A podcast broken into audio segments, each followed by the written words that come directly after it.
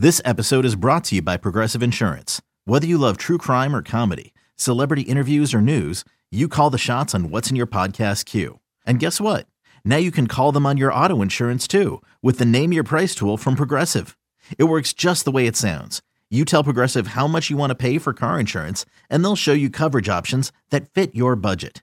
Get your quote today at progressive.com to join the over 28 million drivers who trust Progressive. Progressive Casualty Insurance Company and Affiliates. Price and coverage match limited by state law.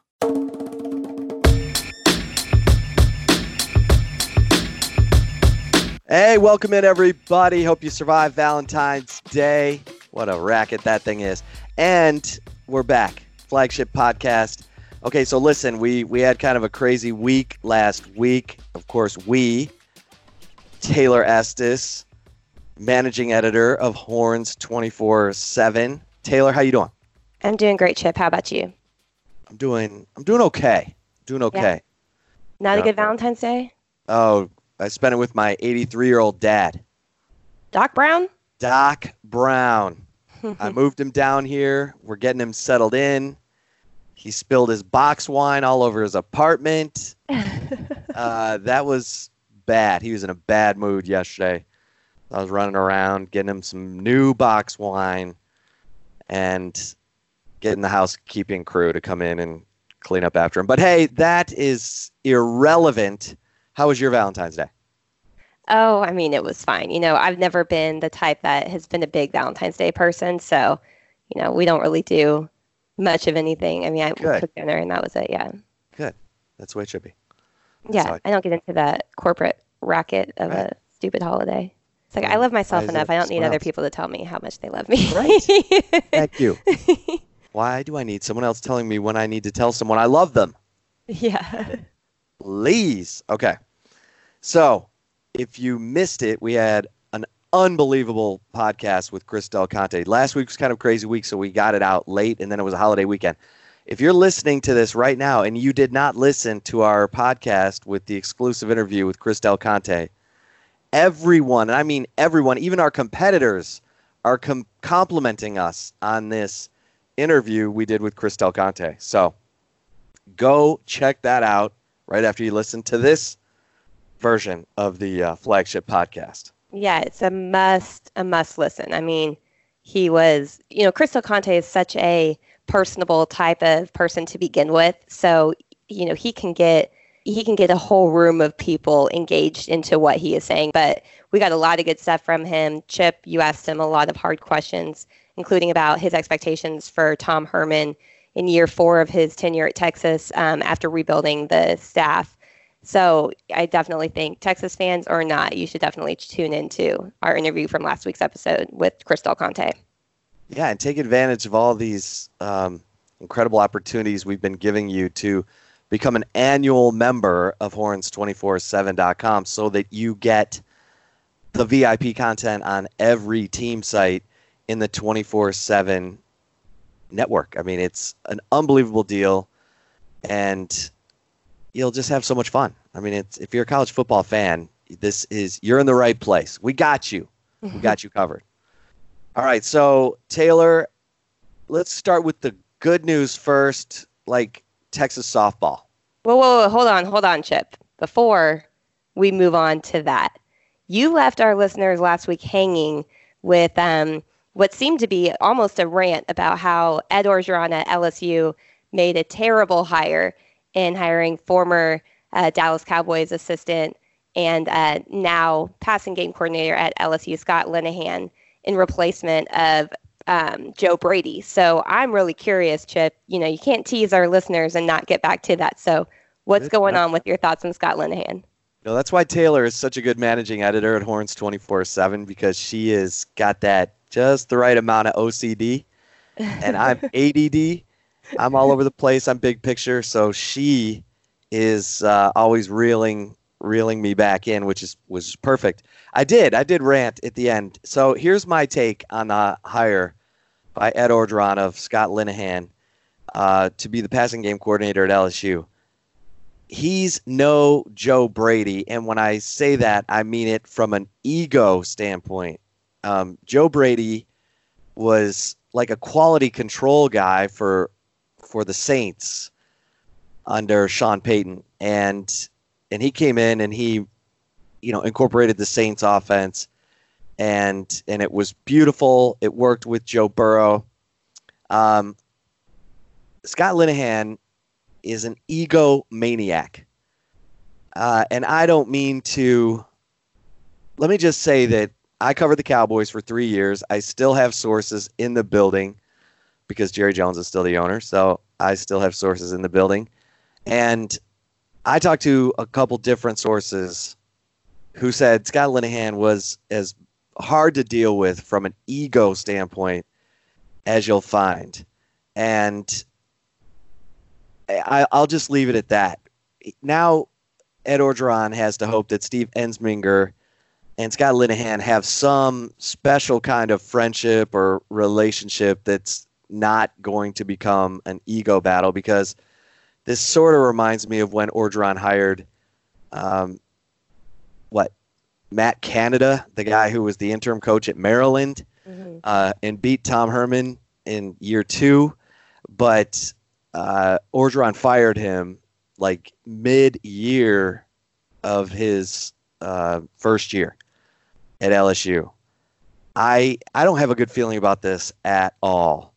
So on top of the fact that you're replacing Joe Burrow with an inexperienced quarterback, which is going to frustrate Scott Linehan because unless uh, LSU just uh, either grabs someone out of the portal, they're probably going to be starting a quarterback with no starting experience, and that's not that that doesn't suit Scott Linehan. Scott Linehan is an NFL guy so he's not like a build a build the quarterback up from the ground type of guy. Right. He hasn't dealt with a college quarterback in 15 years. It's kind of the way we talked about Todd Orlando, how he always had veteran linebackers the last 10 plus years and then seemed to get frustrated having to work and develop young linebackers even to the point of possibly altering his scheme to that, you know, playing the ends in the four eye and that ended up being his undoing. So, right. I'm just so saying, are you saying. Are you saying basically Texas fans should be excited about this hire since uh, Texas faces LSU in week two of this upcoming season? Yes, and I said last year it would not shock me if LSU won in Austin and Texas went to Baton Rouge and won because Joe Burrow would be moving on and a bunch of like high level NFL talent like K'Lavon Chaisson, Grant Delpit, they're all gone. So this is going to be a great opportunity for Tom Herman in this Texas Longhorns uh, team because you got the defending national champion, but they're replacing a lot of holes, including their offensive, well, whatever, passing game coordinator and defensive coordinator. So I know Ed Orgeron could call that defense and no problem, but Scott Linehan, I think, is a problem. I think this is going to be a great opportunity for Texas on September 12th. All right, Texas fans, you heard it first here. No doubt about that. Um, you know, Chip, let's let's kind of move to some other positive news going on uh, the 40 acres right now. Let's start with Texas softball. I mean, my goodness, the the Longhorns are off to an undefeated 10 0 start to the season. And I, I saw this stat over the weekend, Chip, and I was absolutely blown away. But through 10 games, Texas softball has outscored opponents 100 to 11. I mean, I mean, that's they, like 10 they, to 1 per game on average. Well, they, they run ruled number 12 Tennessee mm-hmm. uh, 11 to nothing and they called it in the 5th inning and that that catapulted the Texas softball team to number 2 in the nation. Yep. So, this is exciting. I mean, this is a, this is a team that's built to win.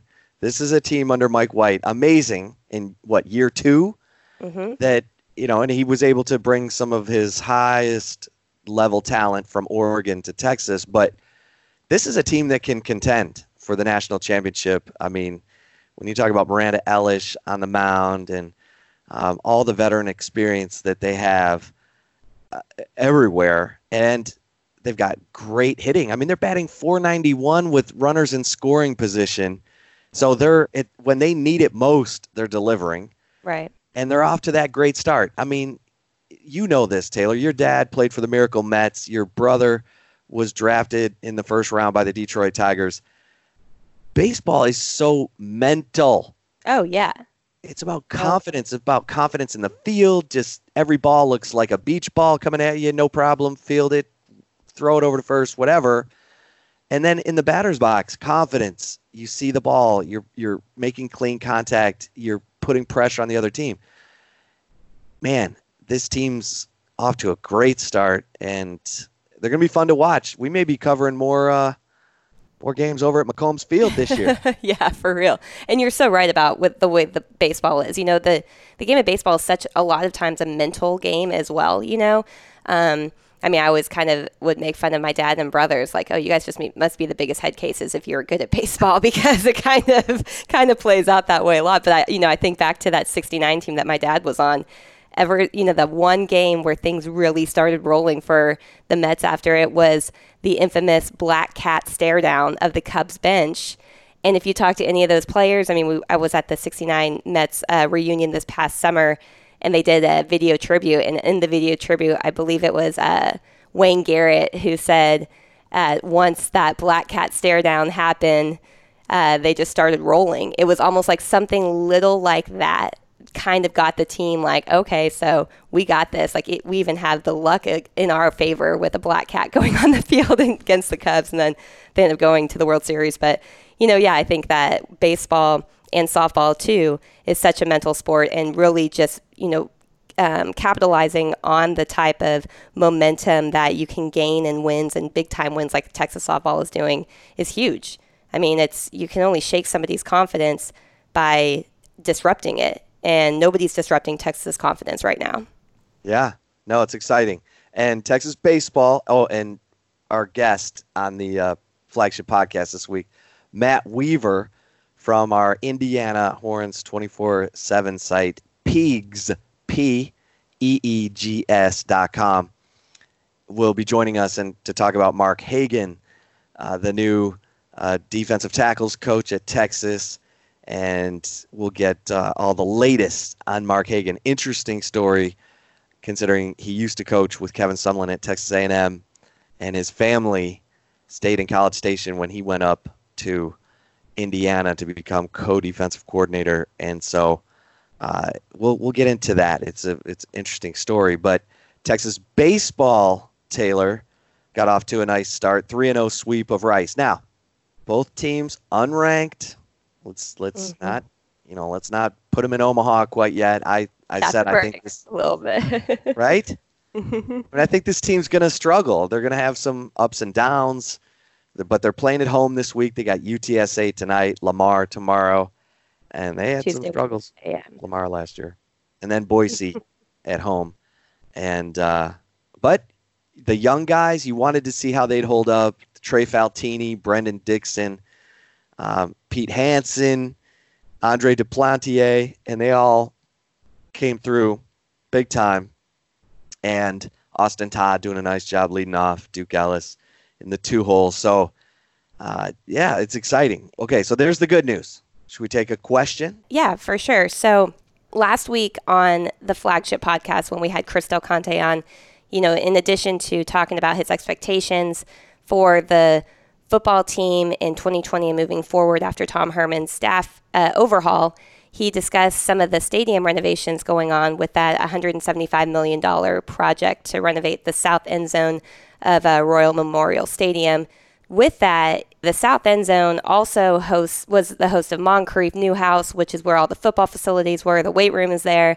The former locker room that Texas just renovated in 2017 um, yep. When Tom Herman was hired, they demolished that, redid the entire thing to kind of get up to speed with the new locker room trend being, you know, this extravagant type of setting, um, almost spa like setting. But then less than three years later, Texas is now renovating the whole thing. So, with that said, the question um, we got from one of our Horns 24 7 members is t- Did Texas completely demolish the new locker room that Tom Herman had renovated in 2017? And that question is from Ray Horn 14. Okay, so Ray Horn 14. The answer is no. They did not completely demolish the new locker room. They uh, have taken the those patented, ventilated, super cool, do everything but give you a massage lockers with all the lights and screens. They took those out and they're probably going to put them back in to this uh, renovated locker room. Now they're they've torn it down to the studs, so the locker room is is going to be sort of uh, it, it's just going to be renovated. Okay. It, it, the, the structure of the locker room will remain the same, and I think the lockers are going back in. But they are touching up some things, and the weight room is gone. Like that's that's gone. It's over in uh, the rec center. If you read The Eyes of Texas last weekend, if you're not a member at Horns 24/7, you want to become an annual member for The Eyes of Texas, the Insider Notes package every week. We we try to get you the the news before anyone else, and yeah, the weight room, the doctor uh, Nasser Al Rashid weight room is over in the rec center. It's on one of the basketball courts. So uh, the locker room has been gutted, but not demolished, and the lockers are are being preserved. I mean, I, I don't understand why they wouldn't be. Those things, they were just, you know, brought into the locker room before the 2017 football season. These are, I, I believe that they were $8,700 a piece, and they're state of the art type of lockers. I mean, it's. Yeah, they had patents that, like, were brand new at the time. Yeah, exactly. So, I mean, that's, they had probably well, I mean, definitely well over a million dollars in lockers alone that are just two years old. I mean, my goodness, I would hope that they would keep those, but hey, when you're able to spend $175 million just to renovate a portion of your football stadium, you probably aren't thinking about the $1 million lockers that are going back in there. Yeah, and it'll be 200 million when it's all said and done. Gotcha. Before we get to our guest Matt Weaver, who uh, has covered Mark Hagen, the the final um, addition to Tom Herman's staff rebuild at Texas as a defensive line coach. He'll be joining Oscar Giles for Oscar to coach defensive ends, Mark Hagen to coach defensive tackles. Now, we had our opportunity to speak to the assistant coaches recently after they were after Tom Herman's staff was complete and Mark Hagen, I actually asked him, you know, it's been a while since Texas has had two defensive line coaches.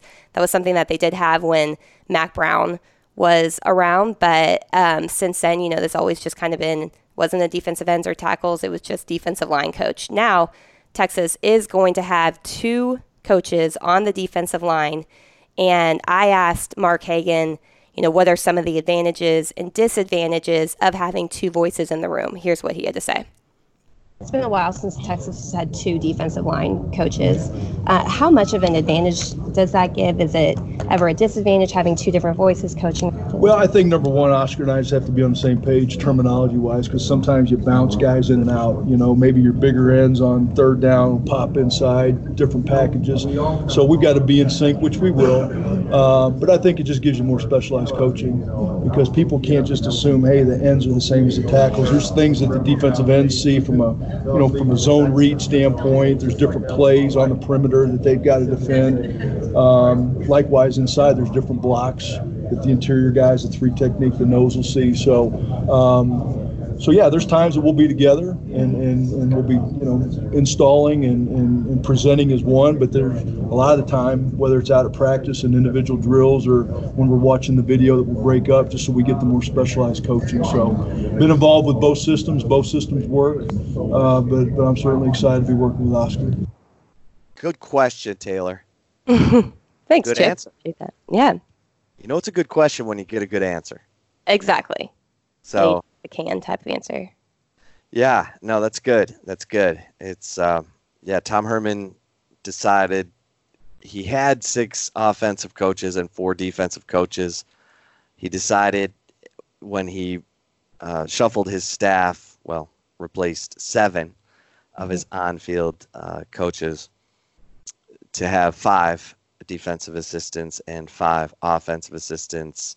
Thus, Mark Hagen is now the defensive tackles coach, and Oscar Giles the defensive ends coach. And we should say, of course, another reason you listen or, or read at horns247.com is um, we told you about the hiring of the analysts. Dave Huxtable is a defensive analyst. Everett Withers, the former Texas assistant, former Texas State head coach, uh, and longtime NFL assistant coach. Everett Withers as an offensive analyst, and Corby Meekins, who had coached tight ends and inside receivers for Tom Herman. Um, really, well, he was with Tom Herman the last five years, but he's going back to Houston with Dana Holgorsen to coach tight ends and inside receivers. So, uh, some more nuggets for you. So, one thing, Chip, that I, I'm still kind of you know, I, I, understand if this is the logic behind it a little bit, but it was a little surprising to me that Everett Withers was being hired as an offensive analyst, considering his expertise has always been on defense. I mean, that was, yeah. you know, I, I, I know, you know, sometimes they'll hire defensive analysts for maybe offensive side of the ball to see what you know other defenses are presenting to the offense but it just seemed kind of weird to me when when i heard that i was like wait what? Are, are we sure well, this is right? You know? uh, everett withers is being brought in so that while the game plan offensive game plan is being formulated he can provide input uh, based on what he's seeing from the opponent's defense as to if what is going into the offensive game plan is going to create the most um, advantage for the Texas offense or or not. He's going to be in there basically, um, you know, as a voice saying, "Okay, let me tell you, that's not as good as you think it is," or "I've watched the film of this defense. They're going to be able to they're going to be able to track that down. What about that? This this always gave me problems, or this would I would think would give this defense the most problems." So. Um, good good for Tom Herman. I mean, he he coached with Everett Withers at Ohio State uh, for two years in 12 and 13 before Chris Ash got there, and and of course Everett Withers was also at Texas when Herman was a GA there under Mack Brown. So they have a history that goes way back, and and Tom Herman trying to make sure that um, you know they sort of take the game plan for a test drive in their own meeting room before uh, before they take it out to the practice field. Yeah, I mean that makes sense for sure, and, and we'll get to some more of our Horns twenty four seven member questions coming up. In addition to including actually. Um, what the heck is going on with Texas basketball and where Shaka Smart's future lies. So you'll want to uh, stick around for that. But right now, Chip, let's bring in our special guest, um, Matt Weaver of Peegs.com, for an exclusive inside look into what Texas is getting in defensive tackles coach Mark Hagen. We figure we've got to go to the expert uh, to get some information on Mark Hagen, the new um, defensive tackles coach for the Texas Longhorns. So why not uh, go to the man who covers Indiana football for our Indiana site, Matt Weaver. Matt, how you doing? I'm doing okay. How are you guys? Hey, we're uh, we're making it down here. We try to keep football season alive, probably um, the way you keep basketball season alive all year up there. Um, but uh, just some thoughts on on Mark Hagen. He was the co-defensive coordinator there at Indiana. What kind of um, coach was he? How I mean, obviously he's a he's a former IU football player, really productive player at IU. Uh, tell us a little bit about Mark Hagen. Well, I mean, first off, I mean, I, I, Coach Hagen's one of the guys I was fortunate enough to get to know really well and can call him a good friend. So, uh, coming from that point of view, but as a coach, uh, intense guy, um, you know, really coaches his guys hard. You know, loves them and and and and uh, but you know, he, he's he's a black and white guy when it comes to football. He he wants guys who love football you know, he wants guys that when they're on the field, they bust it. They give him everything they've got, you know, when they're out there. And, and if you do that, you'll be fine with Mark Hagen. I mean, he did a good job. Uh, he's done a good job really at everywhere he's been. Um, he's, you know, played linebacker at IU. He's coached linebacker some, but it's mainly been a D tackles or D line coach here recently in his career. Uh, good recruiter. Um, was always a strong recruiter at Indiana and the other places he's been. Uh, from his time down there at A&M, uh, before he was at IU, went to A&M and came back. Uh, has some recruiting connections. I think he told me he recruits. He recruited the Dallas area. Um, you know, so there'll be some of those connections down there for him. And uh, but he's a good recruiter, good personal guy. Players like him. Um, you know, he takes recruiting really personally, uh, which I think is that I think a lot of coaches who are good at it, they take it personally. It's it's really important to them. They, you know, I mean, not that all guys don't work hard, but he really it's a it's a big deal, and he. Um, you know, he's a very detail-oriented guy. Um, I think he'll fit in great. I think he'll do a good job, and I think Texas made a heck of a hire. Uh, talking to Matt Weaver from our Indiana 247 site, Peegs.com. Great site. Um, it is uh, absolutely the go to site for all things Indiana Hoosiers. And of course, if you're not uh, an annual member at Horns 247, become an annual member so you can get uh, all the VIP content at great sites like Peegs.com. Matt, what, um, you know, talk about if this was a difficult decision for him and why you think he made this decision. Yeah, I think it was. I mean, he really he's close with. Um, you know, remember when he when he came back? First off, when he came back, Kevin Wilson was actually still the coach here, and uh, Tom Allen he was he came in right around the same time as Tom Allen, and Tom Allen was brought in to be the DC, and they had a they had a relationship. Tom Allen was a high school coach here in Indiana at Ben Davis, which is one of the bigger uh, football programs in the state. Um, Mark Hagen recruited that school when he was at other places, so they had a relationship, and, and I think it was a tough decision. But you know, his his he's got four daughters. Um, his oldest daughter went to A and M and graduated, I think last year, and she's working at a hospital in Florida. And then he's got three more daughters, and just where they were at in their lives when he left to come back to Indiana, um, they didn't they didn't want to move. So his wife stayed down in College Station with their with their daughters so they could continue. They were in activities that were really important to them that they maybe wanted to do in college, and to uproot them would really kind of, you know, really kind of wreck that. So it was tough. It's, I know, you know, talking to him when, when we, you know, we just didn't talk about football stuff, and we would talk about families, and I've got four kids too. So he, he it was tough on him getting back to his family, and being away from him, and obviously Austin. I didn't realize this. You know, I'm not a you know, didn't know much about Texas, but Austin's actually a lot closer to College Station. I realized it's less than two hours away. So he'll be able to get down there, be close to his family. Um, you know, and obviously Texas is a great program. You know, I think the majority of this was probably made for family reasons, but this is a chance to, you know, he's basically been a Midwest guy except for the few years he worked for Kevin Sumlin at A&M. He's been at Northern Illinois, Purdue, and Indiana. So this is a chance to kind of expand your roots a little bit more. I'm sure uh, he'd like to be a D coordinator, a full-time D coordinator, and maybe possibly have a chance at a head coaching job one day. And this is the kind of thing I think that looks good on your resume. But I think a big part of it was the family, the family atmosphere. Just you know, it was really tough being away from his wife and kids and trying to make that work. The distance in between them, and you know, a college coach they don't they're not at home that much anyways. And then when you talk about your you know hundreds of miles away, it makes it just way way more difficult. So I'm happy for him. I hate to see him go, but you guys are getting a good one, and I think you'll love working with him. So um, yeah, and that makes total sense. My gosh, that that's quite the sacrifice that that they've been making um, since he's been up at Indiana uh, in what from 26 starting in uh, February of of 2016, and that was his second stint uh, at Indiana after being there uh, in 2011 and 2012. What, um, as far as recruiter, you said he's a good recruiter. Any any notable recruitments that that you point to? Well, I mean, obviously, you know, what you know how you guys recruit down there. It's obviously on a different level than Indiana. Indiana's getting better at recruiting, but they're not. You know, it, you know, to get a really good three star who might just be below the four star, that would be a lot of times that's a that's a top recruit in Indiana's class. They're improving, yeah. but it's still you know you guys are getting the four and five star guys, and I think he'll be fine doing that. He recruited those at A and M and I think he'll have no problem doing that. He's got, like I said, connections down there. I don't know how much he recruited Chicago. That was one of his recruiting areas up here. I don't know how much they're going to send him up here.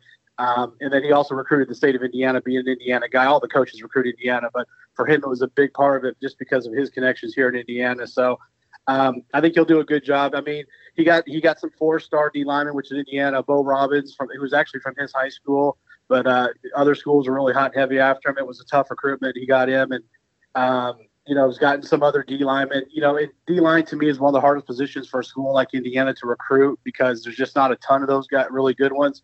Yep. And so most of them go to the bigger schools like a Texas or Alabama or name the big school. So he he he does a good job. Like I said, recruiting. He does a great job. He was in on a lot of guys. Signed somebody. The D line when he came in was arguably the weakest position on the roster.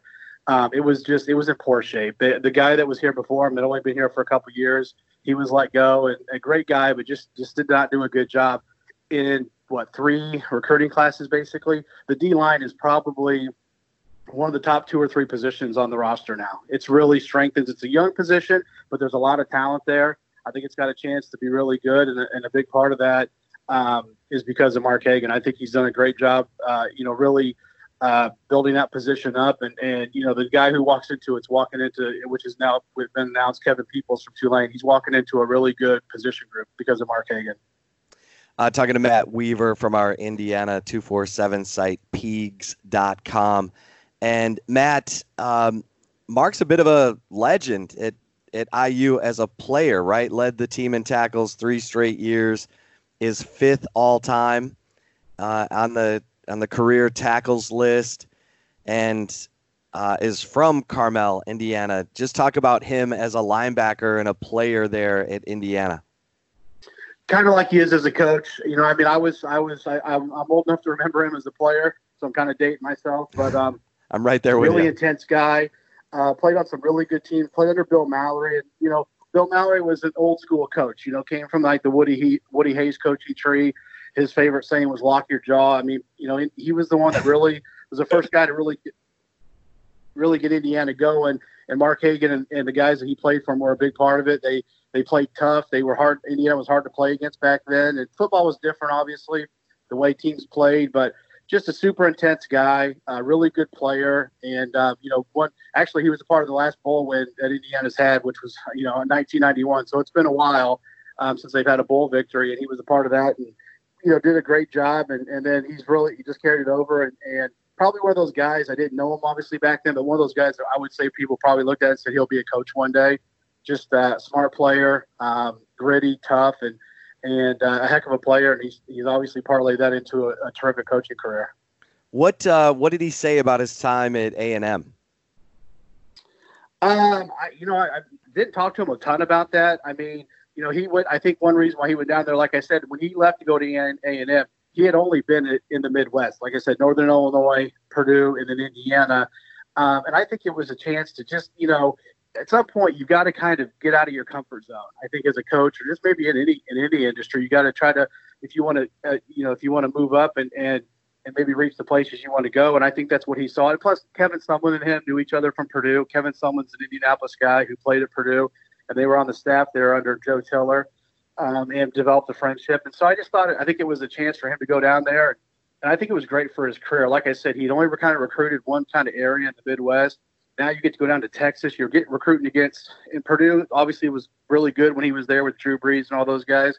But now you're recruiting against some big boys. You're kind of in the deep end of the pool, not only in competition but also in um, in recruiting. So you know, I think it was good for him, and and uh, I think it really helped him. And then I think the chance to come back and coach with Tom Allen, and then I think he had a, he wanted to coach with Kevin Wilson was something that he really um, he really couldn't pass on. And like I said, b- between the family and maybe a chance to kind of expand his horizons again, this opportunity came along and, and he jumped at it. Yeah, and you mentioned the the time at Purdue because um, he he spent a good amount of time there with with Joe Tiller. Um, you know that I don't know how common that is to to be at both Purdue and Indiana, but um, probably about as common as being at both Texas and Texas A&M. But um, that time on that Purdue staff. Uh, just uh, any anything he said about that.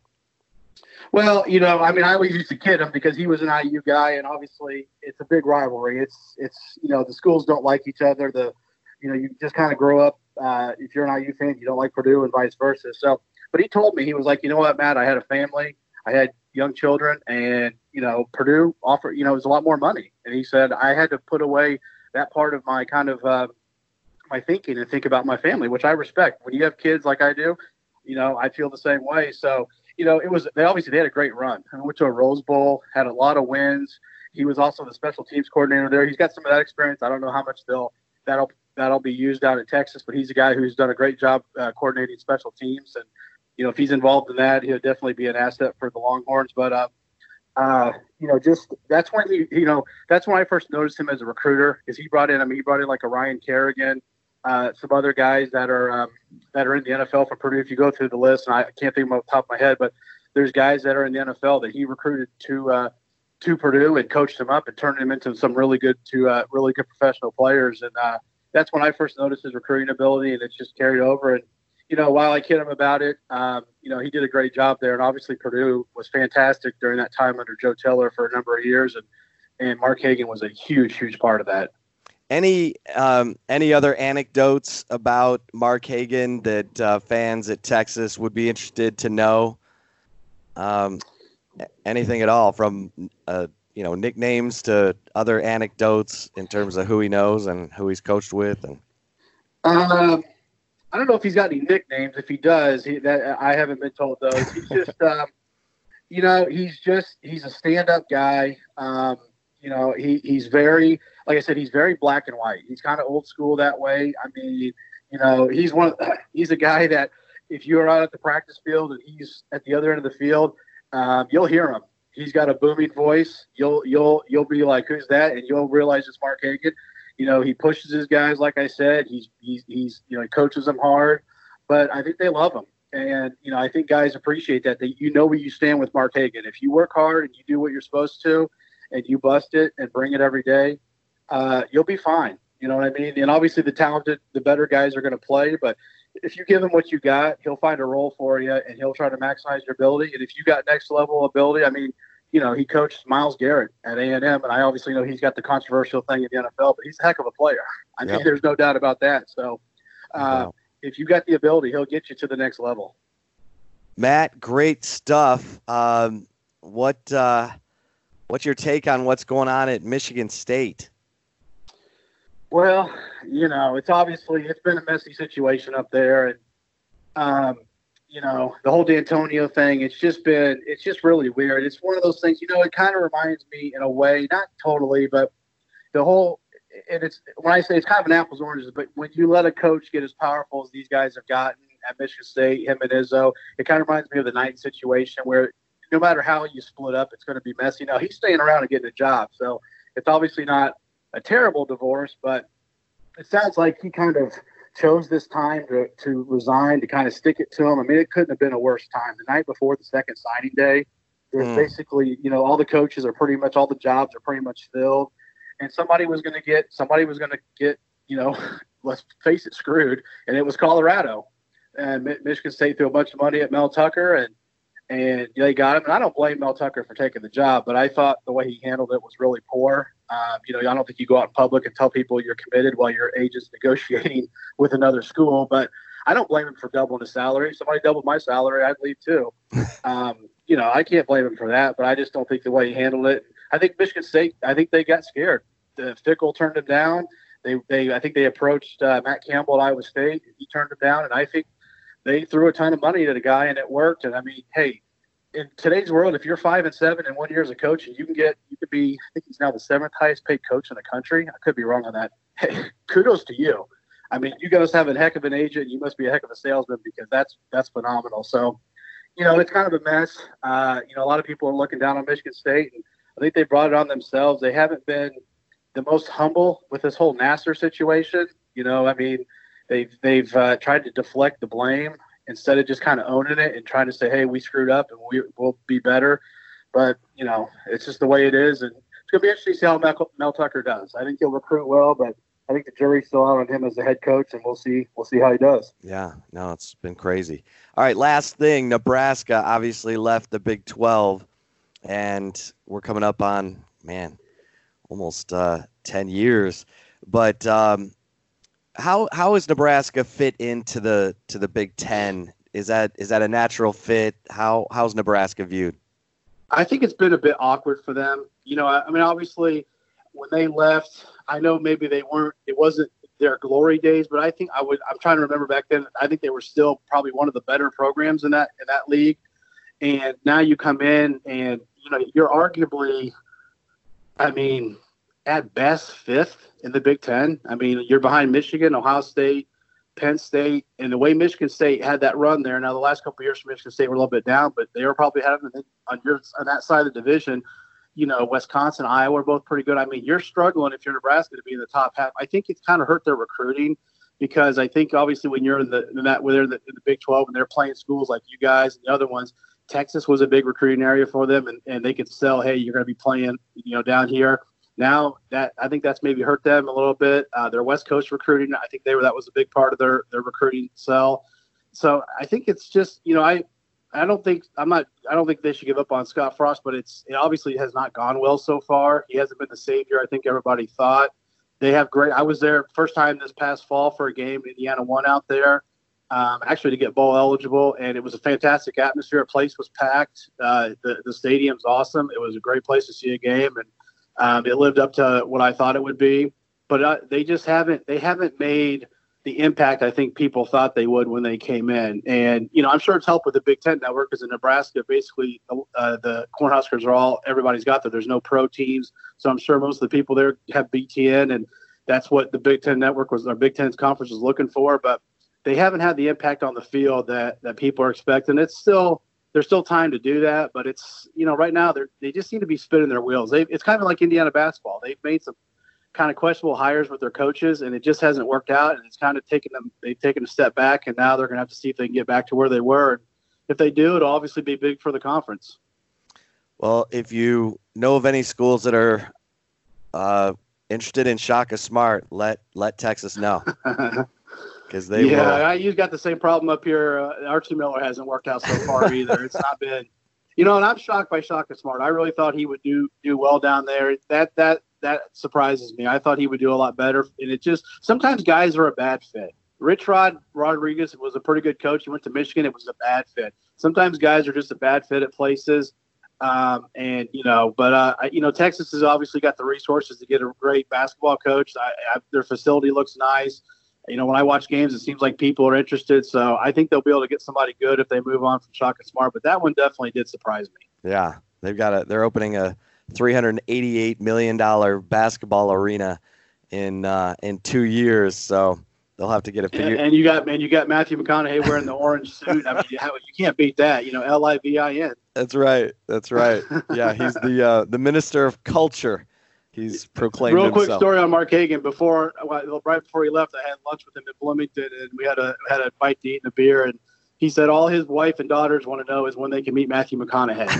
So well, they will. they want to know. They just want to they want to meet him because that's what they think because you know obviously he's a big Texas fan. He's around the program. That's all they want to know is when they can meet Matthew McConaughey. So I think he's going to try to hook him up and see if he can uh, introduce him. Oh yeah, th- that day is coming for sure. Matt, uh, Matt Weaver from Peegs.com.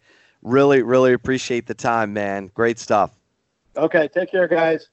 Introducing the Two Way V4, where groundbreaking fuel cell technology meets fresh foam cushioning for the ultimate performance. With fuel cell, each step feels explosive, delivering unparalleled energy return. Paired with fresh foam, experience maximum comfort throughout the game. Its lightweight textile upper offers support and breathability without sacrificing agility. Whether you're hitting the clutch shot or locking down the opposition, the Two Way V4 gives you the tools to play at a high level. Learn more and purchase the Two Way for yourself at NewBalance.com.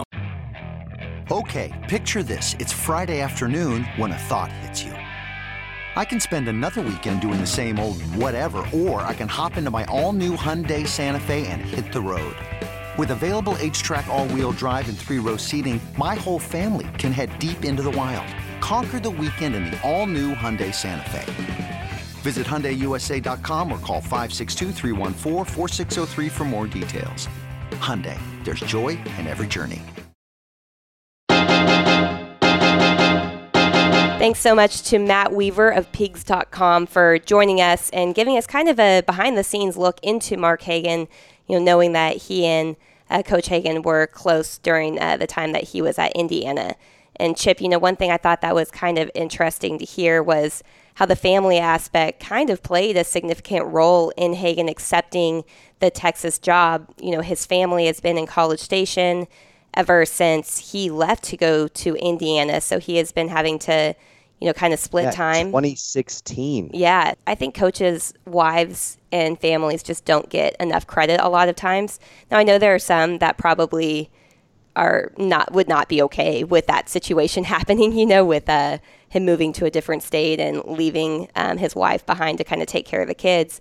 The wives who are who are really good with that and very supportive of it, you know, they deserve so much credit because they're kind of the unsung heroes of keeping things together so these coaches can take these jobs. No doubt. I mean, I thought it was very telling that both Mike Yurcich and Chris Ash thanked their wives uh, right off the top because they've been moving around a lot and it's very disruptive to the family. And as we saw uh, and heard from Matt Weaver, Mark Hagen chose to, well, and it, it obviously they're they have a daughter who was not feeling Bloomington, Indiana, and they they went back to College Station so that the kids could have some con- continuity, and that's that's an unbelievable sacrifice when you think about it from 2016 to 2020 Yeah. that that they were not living in the same place. So, no question, I thought that was very telling. Mark Hagen motivated to to get back down to the state of Texas and Austin, where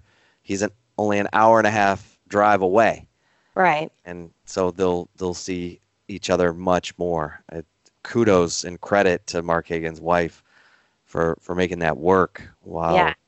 while they've tried to you know keep Mark Hagen's career going. Coaching is a really really difficult um, profession because it's Yeah.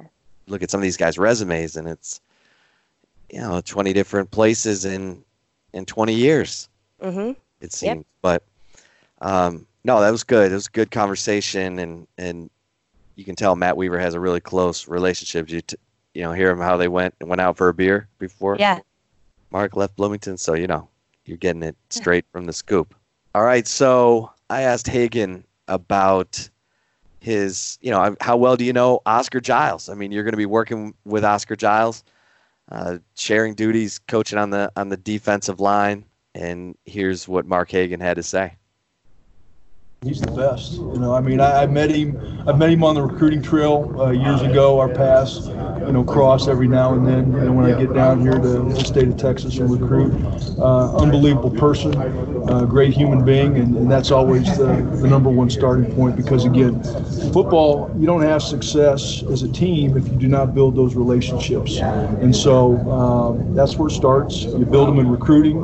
It then goes over, you know, into your players that you have on the team, and, and it's that one-on-one relationship that you have to, to get guys to play hard. You know, if they don't trust you as a coach and you don't have that relationship, you know, are they, are they really going to want to learn and, and, and listen to you? So he's, you know, he's awesome. Know, I can't wait to start working with him. That's good stuff. You know, it look you got to have an open mindedness and a willingness, and the the hard part is for Oscar, right? I mean, he's the one who's having part of his his defensive line duties taken away. Now, he may welcome it. We haven't gotten a chance to talk to him yet. Of course, he, Stan Drayton, and Herb Hand are the only three holdover assistant coaches from Tom Herman's staff from last year. So we will uh, we'll see it all in action in spring football starting March 24th, spring game April 25th, and uh, and then we'll see how this coaching staff is meshing. Right. Well, let's let's kind of transition. We kind of teased it earlier, Chip, but to Texas basketball. Now, um, to say the Longhorns are struggling would probably be an understatement, just because it seems like what is happening on the court right now is what we've seen under Shaka Smart since he took over at Texas. I mean, there are some of these losses where you're just dumbfounded by how it could happen. You know, the most recent being this past weekend when uh, Texas faced off against Iowa State and ended up losing 81 to 52. Texas is now on a four game losing streak as Shaka Smart's seat continues to heat up. Like, let's not beat around the bush. I mean, this is kind of what's, what's playing out right now. So, one of our members, um, Chip, asked a question and it is Will Chris Del Conte keep Shaka Smart until the end of the season, knowing the team has given up and with how embarrassing the loss to Iowa State was? From Stutz, a Horns 24 7 member.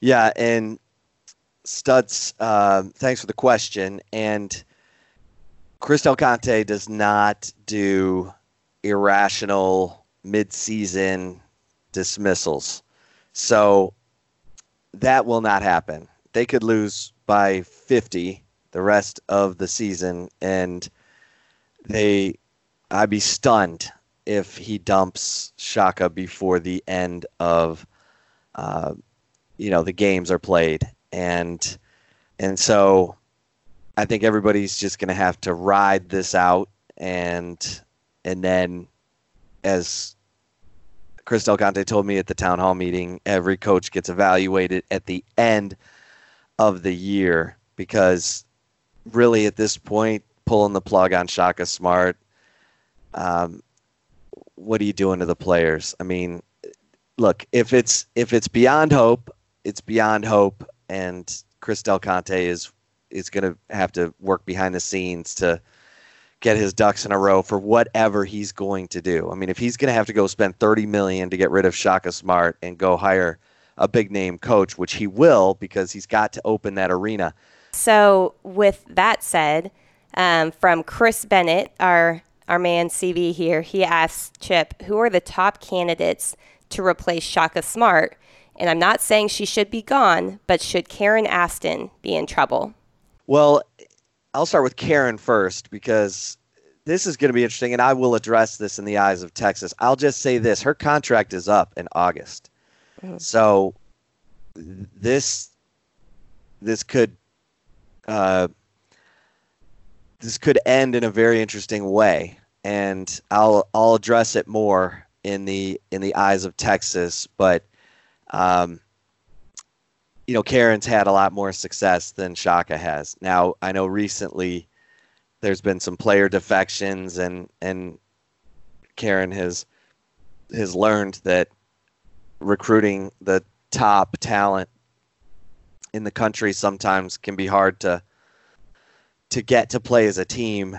And and and so I'll get into it in the eyes, but um, as far as who are the top candidates to replace Shaka Smart, when you're opening a $388 million arena, you've got to have someone who's who's going to be a proven product. I mean, point blank. I've I've gotten some questions um, from our our members here at Horns 24/7. Hey, what about North Texas's coach, or what about this up and coming coach?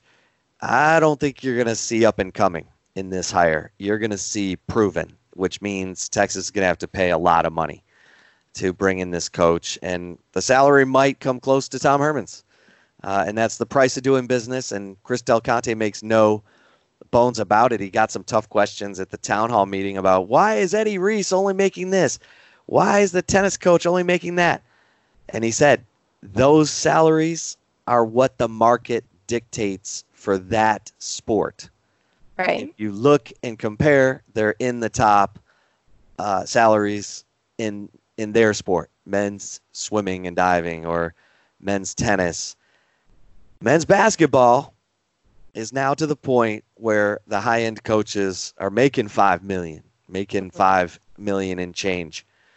And as I said, when you're opening a $388 million basketball arena, most likely in January of 22, you're going to have to bring in someone who's proven. Um, I mean, to me, the top names, you have to start with Chris Beard. You, you have at Texas Tech, he's a UT grad. Um, he's he's proven it. He's turned Texas Tech into a monster. They've got a Final Four banner in their in their gym. If you can weaken an opponent in the Big 12 and hire the best coach, you've just nailed a twofer. Oh yeah, um, yeah, struck lottery there. And I think Kim Mulkey should be under consideration. I mean, I'm not kidding. I think the fact that she's won three national championships, um, you'd give her the opportunity to become the first female head coach in the men's game. I think she's one of the few who's uniquely suited to handle it because she's just that tough and she's just that country um, and salty and everything else. Um, I'm I'm not kidding. I would put Kim Mulkey on the list. Uh, Billy Donovan, who, you know, was won two national championships at Florida before going to the NBA, the Oklahoma City Thunder, and he's got an interesting team right now. But the long-term prospects of Oklahoma City are not good. I mean, players are leaving there; they're not coming there, and and so I think you have to put Billy Donovan on that list as well. And you know, I think there's there's three names right there that give you a good a good range. I mean, you can talk about trying to go hire Jay Wright at Villanova or or Tony Bennett at Virginia. They just beat Texas Tech in the national championship game. And those two names were on the list when Steve Patterson hired Shaka Smart. So uh, go ahead, throw those names in there as well. Yeah.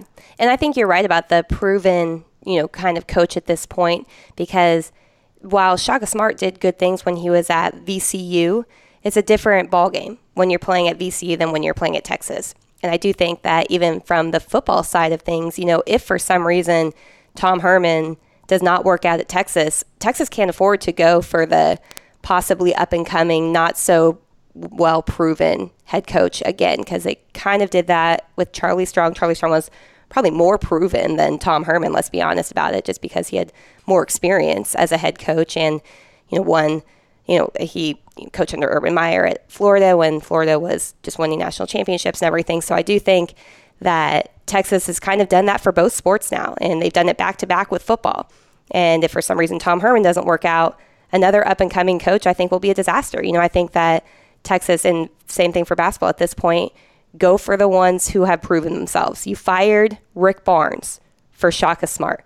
Rick Barnes is now, you know, he has done pretty well since he was hired at Tennessee. Texas has gotten worse. The difference yeah. between those two is experience. Right, and it and I've said it a million times. Texas is a different place. Mm-hmm. The play, the I mean, we talked about we joked about it with Del Conte on the podcast, the flagship podcast last week. And if you missed that one, you've got to go back and listen to it because he talked about how Texas is Goliath and and at the town hall meeting and and the only people who like Goliath are other Goliaths. I mean, right. you don't get to be David. You don't get to be the underdog. You're you're the team that's expected to win every time and you have to recruit players who can handle that pressure and you have to recruit coaches who embrace and know how to handle that because if what happens at Texas is you have success, it changes you. Mm-hmm. Whether you've had experience, I mean, I think if you talk to Tom Herman after the 10 win season, it, it change you now you've got to sustain it. And if you if you don't, things start to get off the rails, you start to press, your players start to press and things go south. David Pierce, same thing. Got to Omaha a year ahead of time.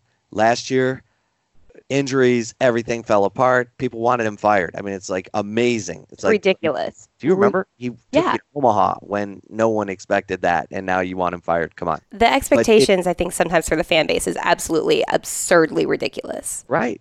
All right, and no question. And and look, they're impatient because football and basketball have not been delivering. And that is a right. bad effect. It has a bad trickle down effect for the other sports. Tom Penders always used to say, as long as football's doing well, I'm golden. Yeah. When football stinks, I better be damn good. You know, my team yes. better be damn good because fans move on. They're, they're like, I'm done with football. How are we doing about? Oh God, I'm done with basketball. Yeah. How are we doing in softball? Okay, good. I'm good. Baseball, good. All right, we got that and golf and tennis and all these other teams that are expected to contend for a national title, track and swimming. So Texas doing okay, but Texas Longhorns Nation is waiting for football to get back in into that uh, first decade of the 2000s when they were contending for Big 12 and national titles, or at least in that mix every year. Yeah, and it's funny if you go back, it's like the trickle down effect, I almost wonder, you know, and this is silly. Obviously, I know a lot of it has to do with the coaching and the talent that they had on both teams, but it's funny to see that when the Texas football program was doing well, basketball was making it well into the NCAA tournament.